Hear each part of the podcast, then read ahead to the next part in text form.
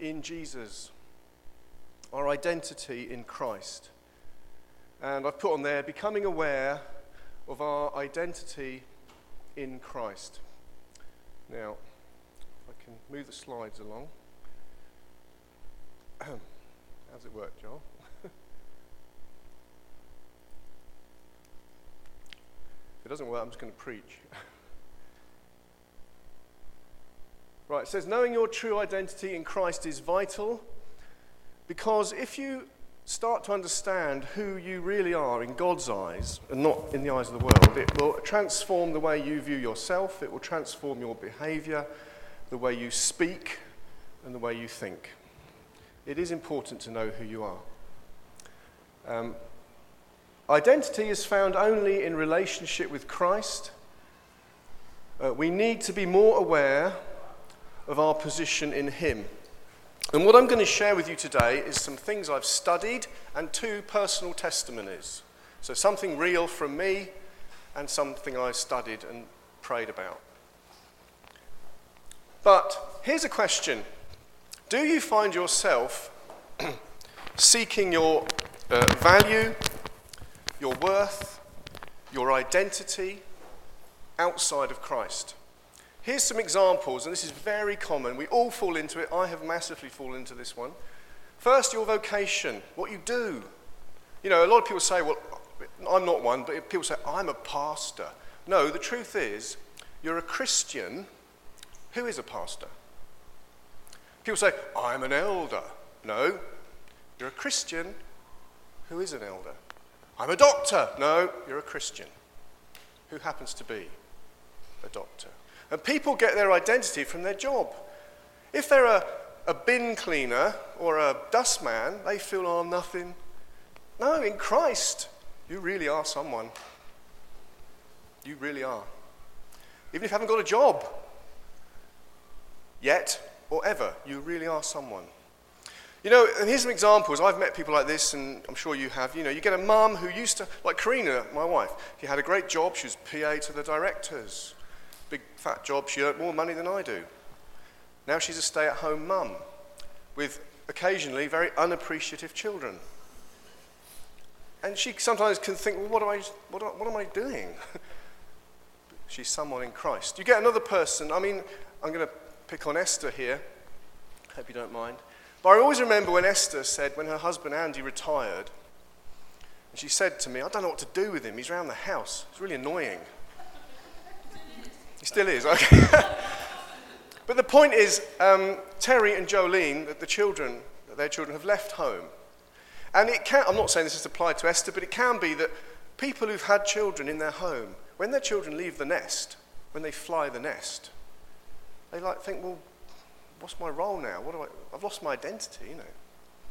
And you get all kinds of people like this who seem to put their, their, their, their value into what they do. Um, you might get a man, just one other one, a man who's unemployed. He might feel like he's rubbish. Or you might get someone who's got a really big job and they might think they're something. But it's not who you are, not at root. It's what you do. Next one is your past. People latch on to their past and say, that defines who I am. Your past does not define who you are if you're in Christ. It does not define who you are. Some people look at what was done to them victim. My family, what they did to me. Therefore, I am a victim. That is who I am. That is not who you are in Christ. It's something that was done to you. People who fail, a failed marriage, past mess, baggage, they say, I'm a failure. You're not a failure. Your marriage failed. Maybe you made some mistakes, but that's not who you are in Christ. You're not a failure. People sin. They might go to university. I know I did. Before I knew the Lord, I went to university, go and sin, get drunk. I used to go on pub crawls. I used to go around drinking something called snakebite. We used to go around. I was got so drunk once, glorifying myself here. No, I got so drunk once, we ripped up the road signs and carried them off. Took them out of the road. It was out of the pavement. But that doesn't define who you are. Your sinful past does not define you, oh, I'm therefore a sinner. Not in Christ. Um, No negative experience, no emotional experience, no failure, no baggage, no family upbringing, no background of family determines who you are in Christ. You're someone very special in Christ. Right, let's move on. Do you let other people determine your worth and identity? And here's one that Simon, Simon has fallen into big time. Compare yourself with other people. Woohoo! Hands up if you've ever compared yourself with someone else. Must be at least one. Of oh, good, right. you see, sometimes you can look at the, your own gifts and you can look at someone else and you can start to have what's called discontent. And the enemy loves it. but you know, sometimes I've learned, this is one of the things I've learned, is that sometimes maybe what you're looking at wasn't, you weren't created for. Or maybe the time is not right.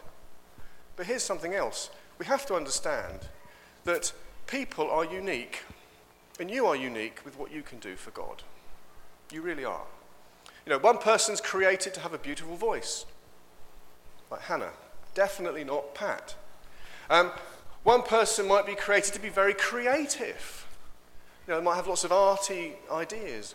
Another person might be created to glorify God as a CEO, a top director. Another person might be created to glorify God as an administrator.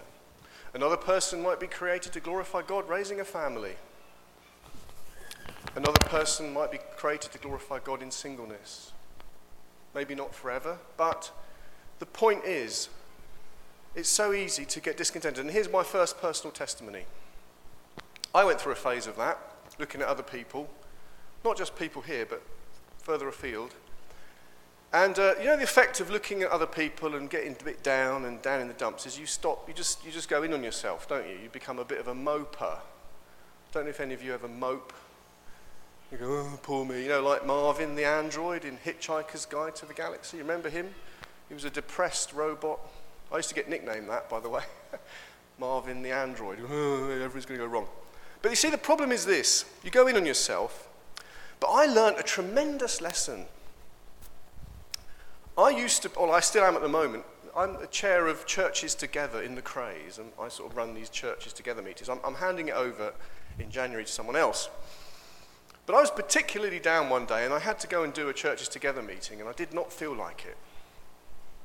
And then I had to go and run an alpha course and I did not feel like it. But you know, I went and did those two things. I went and served. And I tell you, if you serve, even if you're feeling rubbish, if you serve and do what God puts in front of you, I was filled with joy. I came back to my wife and she said, What has happened to you? Because I was radiant. I was just doing what God told me to do. Don't be robbed of what Christ is giving you to serve in because you're looking at other people. Don't be robbed of what you can do. You can miss out on the joy of serving Jesus in what He has given you to do now. And my testimony is when I went away and served, all that rubbish, it lifted off, and I was absolutely fine. So when you're feeling down, just serve the Lord. Don't stick in your flat and switch on the TV and go under your bed covers. It's the worst thing you can do. Next point, quickly. You might be chasing after something, maybe that someone else has. It's okay to want things, but here's the question Are you chasing something more than your relationship with Jesus? Is the main thing your relationship with Jesus, or is it is something else more important? These are just kind of self check questions. Next one Do you fear the future? Some people are afraid that what, something might happen to them or they might lose something. It's usually a symptom that maybe your identity in Christ is not secure fear of the future. You know, your future in Christ is absolutely strong. And then another one, these are just little symptoms, really, of. Um, are you surprised when you suffer? You know, some Christians, I mean, I've, I've been there, you suffer and you're so surprised. You say, Well, I'm a Christian, I shouldn't be suffering. But if you're in Christ, there is suffering sometimes because He suffered, but it was for a purpose. And God will use your suffering, even Mark's bad stomach. God will use your suffering for a purpose. It's not wasted. Right, I better move on because I want to get on to five points in a minute. Just wanted to remind you, though, the enemy wants to steal away your true identity. The enemy will lie to you. The enemy will say, You're no good, you're rubbish, look at your past. The enemy will bring out photographs of your past and wave them in front of your face. So that's who you are, you're a failure. Tell him to get lost. You're not a failure in Christ. The enemy will also wave in front of you not only photographs of your past, he'll also wave in front of you what other people can do, what other people are doing. Just tell him to get lost. Remember, the enemy comes to, th- he's a thief. He says the enemy, a thief comes to steal, kill, and destroy. He wants to steal your ID. You heard of ID theft? The devil wants to steal from your mind what you really are in Christ. He wants to make you think you're a failure. He wants to make you look at your past, what happened to you. He wants to make you look at what other people can do, instead of discovering who you are in Jesus. Let's move on. So, I've got five points. I tried to not be too long. What does it mean to be in Christ? Well, the first one is quite basic and actually applies to all people, but especially Christians should be aware of it. A creature. I don't mean you look like a hobbit or Gollum or something.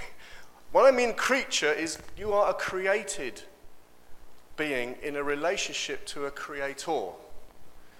Now, people in the world don't believe that. They think they evolved from monkeys. But the truth is, if we were created by God, then we were created to de- depend on Him. To depend on Him. So, depending on the Lord is very, very important. As I get older, I find I have to depend on the Lord to do things that I used to find quite easy. But we all depend on the Lord. And sometimes, as Christians, we can forget we need to rely on the Lord for everything. I can't even shave properly sometimes. Cut myself the other day, blood everywhere. You, have got to depend on the Lord. And it, here are some areas in which we need to depend on the Lord. Some of them are very basic. I mean, that's a quote from Psalm 145, where it says, The eyes of all look to you, and you give them their food at the proper time.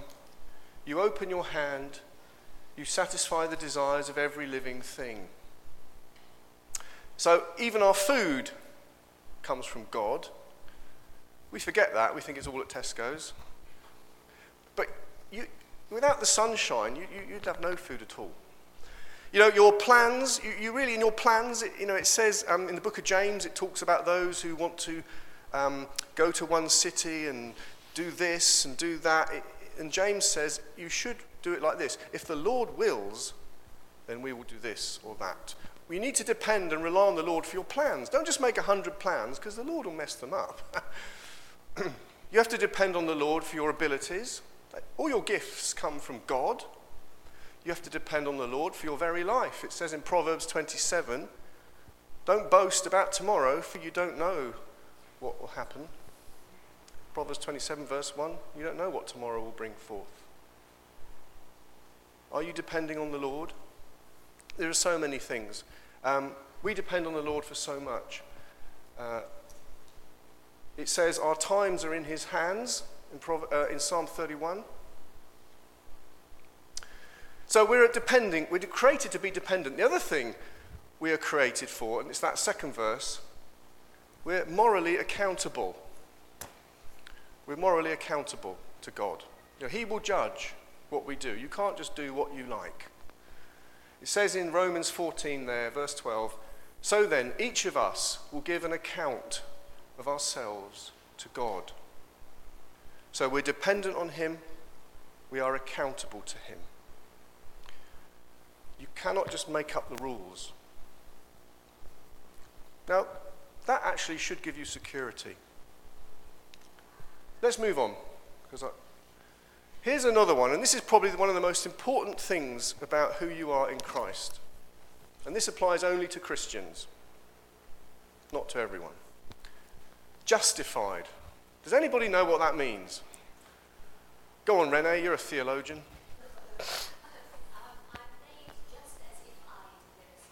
Right, I am made just as if I had never sinned. Justified, just as if I had never sinned. Well done, you get 10 marks for that. But have you ever stopped to think about that? Because we know we have sinned. We do sin. We still sin now from time to time. We, we aren't perfect. But in God's sight, it is just as if you had never sinned. And I'll explain why you can do that in a moment. You might think, that's crazy. But I do sin. Yeah, but in God's sight, it's just as if you had never sinned.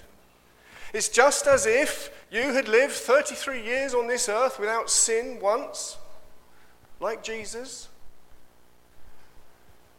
The perfect righteousness of Christ is credited to your account. Isn't it nice when you get money credited to your bank account? I love it, you know. Especially when Pete does it after nagging. No, um, pays back. Pete, great. Credited to your account. The perfect righteousness of Christ credited to your account. Do you know justified also means something else, which Rene didn't say, so you only get half marks. It's just as if you'd always obeyed the law of God. Just as if you'd always obeyed. Now you say, well, how can this be? How can God, who is holy, look at me and think it's just as if that person never sinned? I'll tell you why. Here's the answer because you are in Christ. it's because you are in Christ he can do it. And the big thing Christians do is they look at their own performance. I've done this wrong today. I've sinned. Oh, oh, God, God's going to not talk to me today. It's a bad day. Whereas you're not supposed to look at your performance. You're meant to look at your position in Christ. Okay, now I've got a few props here.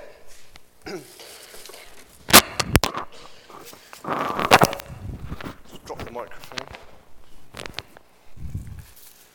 Got a few props.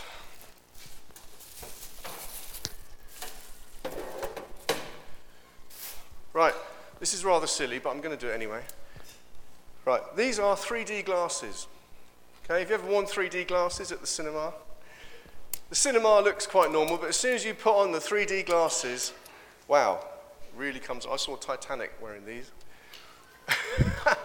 Terrible film. Anyway, and I know this sounds silly, but God, and I know you might laugh at this, God views you through Jesus type spectacles. He views you in Christ. If you've trusted in Christ, He views you through Jesus type spectacles. That's how He sees you. Now, as a Christian, yes, you might sin, you might get things wrong, you might, I don't know, fail to do something. And the Lord expects you to come to Him and say, Sorry, but for all the things you're not aware of, all your imperfections, it's all covered as you seek to walk in the light. And even your things that are not perfect. You see, it might affect your fellowship with God now, but it will not affect your qualification for heaven. Here's another example. I, I, admit I don't fully understand all of this, what I'm saying, but I know it to be true. Here's a clock from my kitchen, right? Another silly example. Look. Now, wouldn't I be a, a, complete idiot if I hung my clock up this way, back to front? And I looked at it. What time is it? I don't know. Looking at the wrong side of the clock. Now, often what a Christian will do is they'll look at his own performance or her own performance. You'll look at your own righteousness. How much have I, how much have I prayed this morning? Have I read my Bible today? Do you know the Bible says our righteousness is like filthy rags, a menstruous cloth? So, what are we supposed to do? We know we're not perfect yet, and God knows we're not perfect yet. Ah, but you are in Christ. So, what you need to look at is the other side of the clock. Turn away from looking at yourself, forget that, and look at the proper side of the clock. Now, what does that mean, Simon? Well, that means look at what Jesus has done for you. Look at who Jesus is Stop relying on your own righteousness and start just relying and trusting on Christ and what Christ has done on the cross for you, and what Christ is in you, and what Christ says you are, and what, who you are in Christ, not who you are in yourself. Don't look at your performance, look at your position. This is what the Lord's been telling me anyway. Stop looking at yourself and, oh, I'm no good. Look at what Jesus has done. God declares you right through the blood of his Son. It's a courtroom evaluation. It's as if you're in the royal court of heaven. It's a courtroom evaluation. You're declared right because you're in Christ, not because you're perfect, because we know you're not. You won't be perfect until you get to heaven. But you're declared right by a courtroom evaluation. You're declared righteous. Let me just read one other scripture before I break my clock. um, Christians fall into this so often. They think it's about how perfect they are instead of looking to the one, looking outside of themselves, looking outside of themselves to the one who is who they are in. Says this in Galatians chapter 2, verse 16 Man is not justified by the work of the law. That means doing things. But by faith in Jesus Christ. We have believed in Christ Jesus that we might be justified by faith in Christ and not by the works of the law, or for by the works of the law no one shall be justified. Can I just encourage you to remember that when you sin or when things go wrong? Remember who you are in Christ. Come to Him. Don't let it stop you being bold and courageous. Right, next little point. I want to just t- tell you this about this. We sometimes forget that God views the human race in only two types of person. You are either in Christ or you are in Adam. Either in Christ or in Adam. Now, what do I mean by being in Adam? All I mean is the word in, by the way, it means united to. You're either in Christ, that means united to Christ. If you, when you read the phrase in Christ in the Bible, think united to Christ. You're either united to Christ or you're united to Adam. There are only two kinds of people on the earth those in Christ and those in Adam. And if you've trusted in Jesus, you are not any longer in Adam. And you say, who, who the, sorry to use this word, who the heck is Adam? who is Adam? What is this Adam? Adam is the nature of the old you. you. We can read about it in this passage on the screen Ephesians chapter 2, verses 1 to 3. This is who Adam is, and it, in all people who aren't Christian. It says, In the past, you were spiritually dead because of your disobedience and sins. At that time, you followed the world's evil way. You obeyed the ruler of the spiritual powers, it's the devil in space, the spirit who now controls the people who disobey God. Actually, all of us were like them and lived according to our natural desires, doing whatever suited the wishes of our own bodies and minds. In our natural condition, like everyone else, we were destined to suffer God's anger. Those in Adam are born into this world, however cute the baby might look, spiritually dead, slave to the world, the devil, passions, and sins, and subject to God's anger. That's shocking, isn't it? Don't if you, when you see a lovely baby, I mean, I love my babies, but spiritually, they're born dead slaves to sin, the devil, the world, and subject to God's anger. It's shocking what the Bible, if you really read the Bible. Those are those in that. But if you're in Christ, you're no longer in Adam. You come out of all that. I hope you think that's good news. Let's move on. It says, Those he called, he also justified. And then the, what I've been saying really at the bottom about Jesus, it says, God made him, that's Jesus, who knew no sin, to become sin for us, that we might become the righteousness of God. Not in ourselves, not in our performance, but in him. Moving on. Next slide.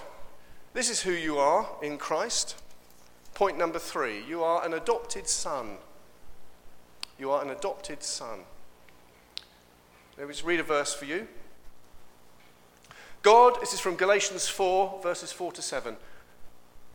God sent forth his Son, made of a woman, made under the law, to redeem those that were under the law, that we might receive the adoption of sons. And because you are sons, God hath sent forth the Spirit of his Son into your heart, crying, Abba, Father. Therefore, you are no more a servant only, but a son. And if a son, then an heir of God through Christ. I don't know if you realize you are a son. I'm talking to the women here as well. You're not a daughter. Miralda, you're not a daughter of God, you're a son of God. Jenny, you're not a daughter of God, you're a son. You know, Grace, you're a son. Now, you might think that's a bit sexist, isn't it? You know, the Bible, if you read about it, you'd never find the phrase daughters of God. They hardly ever. Now, men are called sons of God, women are called sons of God, and you say, why? I'll tell you why. In the Bible times, it was only the son that got the inheritance. Only the son. Sadly, the daughters didn't. Only the son got the, inherit, the family inheritance. So, what God is saying, by declaring men and women all sons, He's saying you're all set to get an inheritance. In this life, in part, but massively so beyond this life. Um, Jewish culture only gave all the property and all the blessings to the boys. and that is why you are called sons of God because you will inherit. Another little thing to mention about this, which not many people know, is in the Greek and Roman cultures, they didn't adopt babies like we do. We adopt little children, we adopt babies. They adopt a full grown man. Because sometimes a couple would have no children and they would adopt a fully grown adult. And to that adult, the whole point of it was this I've adopted you in order to give to you a huge, all my inheritance, everything I've got. And this is something we need to understand. This word, heir, an heir, an heir of God. I mean, hands up anyone who's had the, um, what should I say? Not bad luck, but blessing and bad luck of, of receiving some inheritance money. Hands up if you've received any inheritance money because somebody you loved died. Right. In today's society, if you receive inheritance money, it's an additional benefit. It's like you've got maybe some money to buy a car. You may be able to, you know, change your carpets. You might be able to buy a house if you're lucky, but generally, though, it's not. It's just a blessing. It's not totally life changing. In those days, if you got an inheritance, it was absolutely 100% life transforming. It took you from being poor, poverty stricken living on the breadline type person into being a whole new realm of life. The inheritance was life changing, it took you to a new level. And what God is trying to say to us if you are in Christ, you are on a completely different level. And when you get to glory, you'll see it. Please believe the inherit. I don't know what our inheritance involves, but I know it's, it's absolutely enormous. Can you just hands up if you've been to America? Anyone? Being a bit good, right? I've never been, but I hear in America that if you commit a murder, you can go on death row. Yeah? You can go on death row. You end up in a prison on death row. Now imagine you're a prisoner on death row. You're sat there in the prison cell awaiting your death sentence. And then the governor of the state of Texas, pretend you're in Texas, the governor of the state of Texas comes to your cell and says, You're fully pardoned. I said, What? You're fully pardoned. And he said, And what's more, you can come to live in my family. You can come and live in my house, and I'm going to give you all my inheritance. You go, What? I'm a death row inmate. Yeah, but I pardon you. You can come and live in my house. You can be with my family be my children, and you're going to get all the inheritance. Wouldn't that blow your mind? That's what God's done to you. It's true. We don't deserve it. We're criminal in His sight. Let's move on. This is another thing you are in Christ, and I'm on a personal testimony now. Please don't forget this. If you've given your life to the Lord, you're a new creation. You might not feel very new when you wake up on Monday morning with your grumpy husband or your grumpy whatever. You might feel not very new and you need your coffee in the morning, but God has made you a new creation in Christ. Now let's just read a few scriptures quickly. They will come up at once. Ezekiel, the Old Testament 36. Ezekiel 36, verses 26 to 27 promised this. God said, I will give you a new heart. I will put in a new spirit in you. I will remove from you the heart of stone and give you a heart of flesh. And I will put my spirit in you and move you to follow my decrees and be careful to keep my laws. So you've got a new spirit, new heart, new identity. Then it says in 2 Corinthians in the New Testament, chapter 5, verse 17, Therefore, if anyone is in Christ, the new creation has come. The old has passed away, the new is here.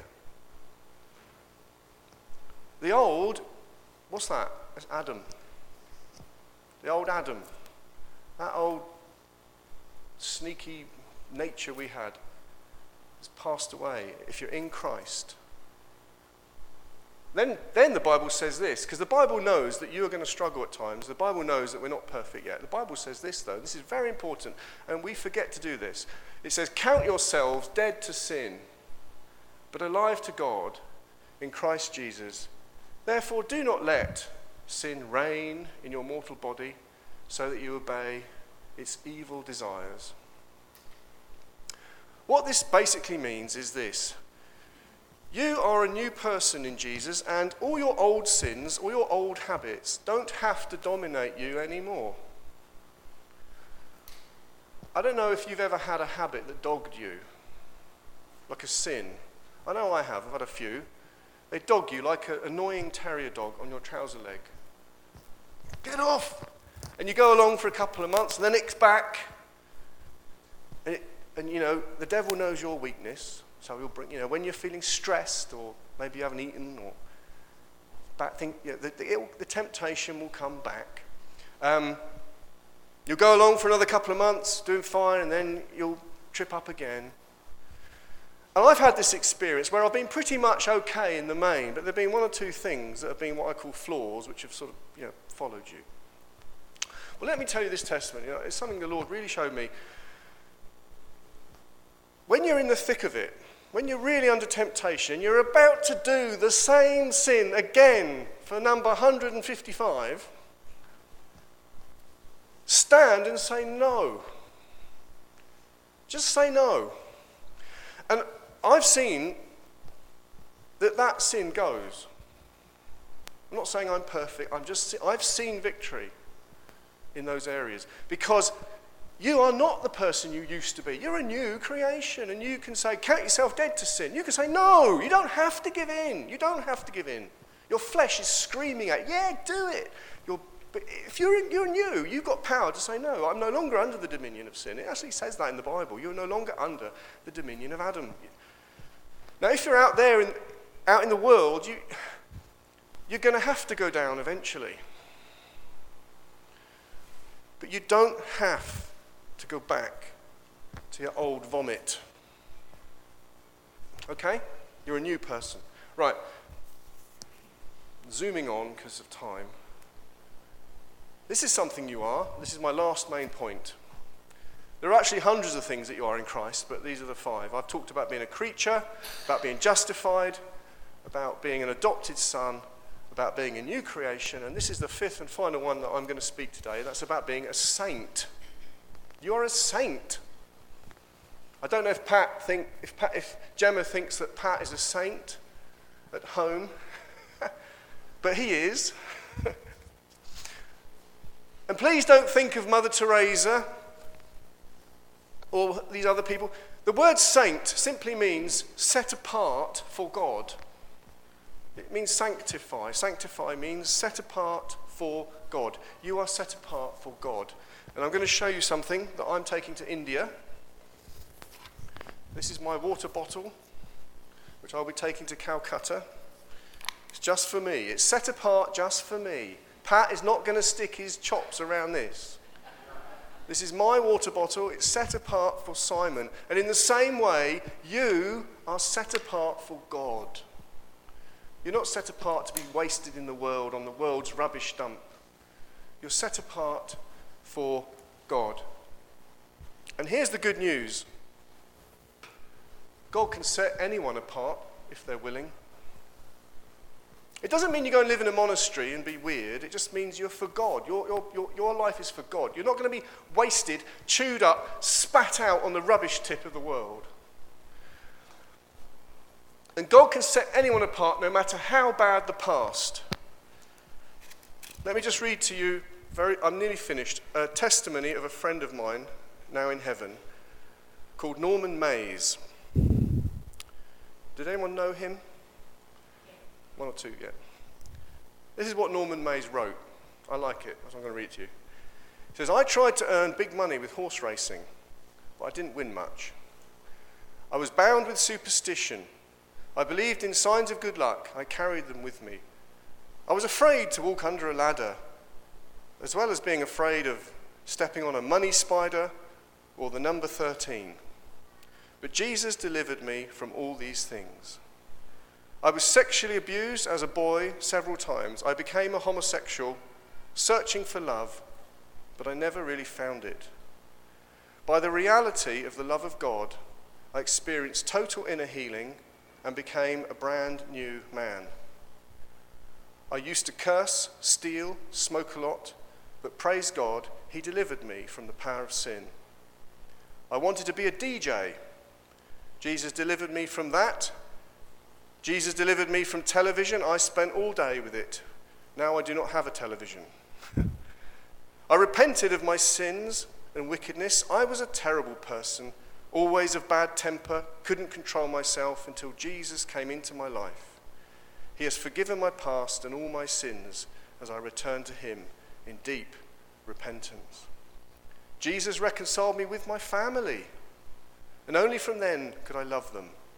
I am born again I have a new start. Now I live for the glory of Jesus Christ.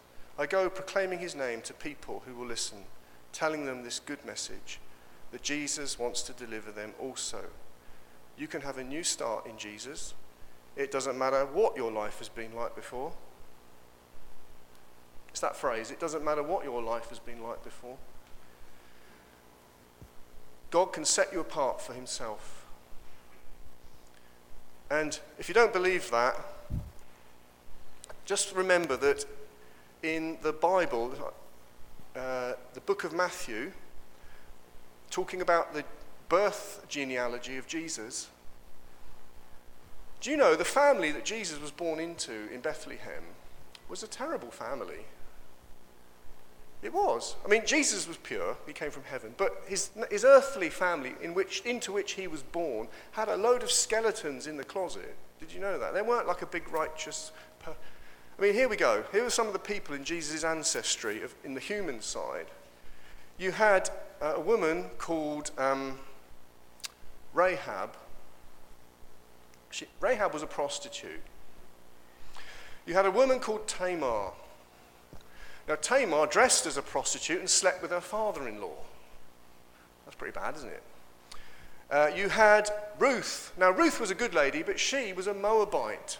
And the Moabites, do you know how the Moabites came about? They came about through incest. The two daughters slept with the dad. So you've got a very messy baggage in Jesus' natural line. Um, you've got Bathsheba, who committed adultery with David. Let's not pick on the women, let's pick on the men. In the men, right, you got Judah. Judah, he went round sleeping with prostitutes. But Jesus became known as the lion of the tribe of Judah. You see the grace working there? You've got, um, what other dodgy men did we have? I'm trying to think. We had David, who committed adultery and murder, and it says of Christ, he should, you should always have a son to sit on the throne of David. Um, you had, I can't remember the other guy, but the point I'm making is there was a lot of baggage in Jesus' family. So it doesn't matter what your history, it doesn't matter what your history at all. God can come and be born in you, and you can be set apart, a brand new person. It doesn't matter what you've gone through. Amen? Amen. Right, I think um, I will now end with this phrase God thinks you're wonderful.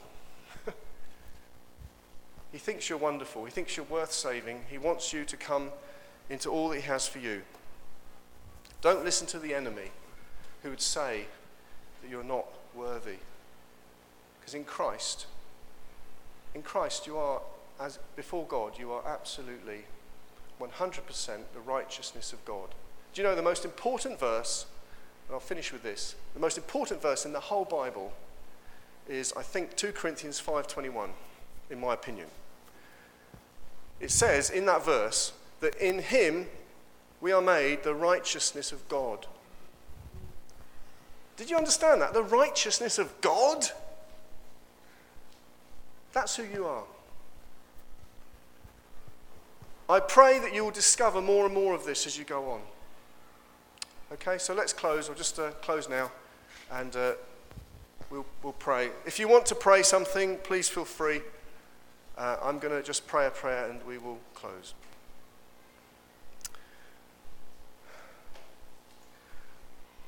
Lord, I thank you that it says in your word that you call those things that are not as though they are. I thank you, Lord, that you do not see us as a bunch of filthy, rotten sinners who fail. You see us as sons, worthy of heaven, princes. You lift those from the dunghill onto the print to make them princes. I thank you, Lord, that you see us very differently from how we see ourselves. And I pray you'd help us, Lord, as we go into 2018 to just believe what you have made us in Christ. Help us, Lord, help us so that we can be bold and courageous. In Jesus' name, amen.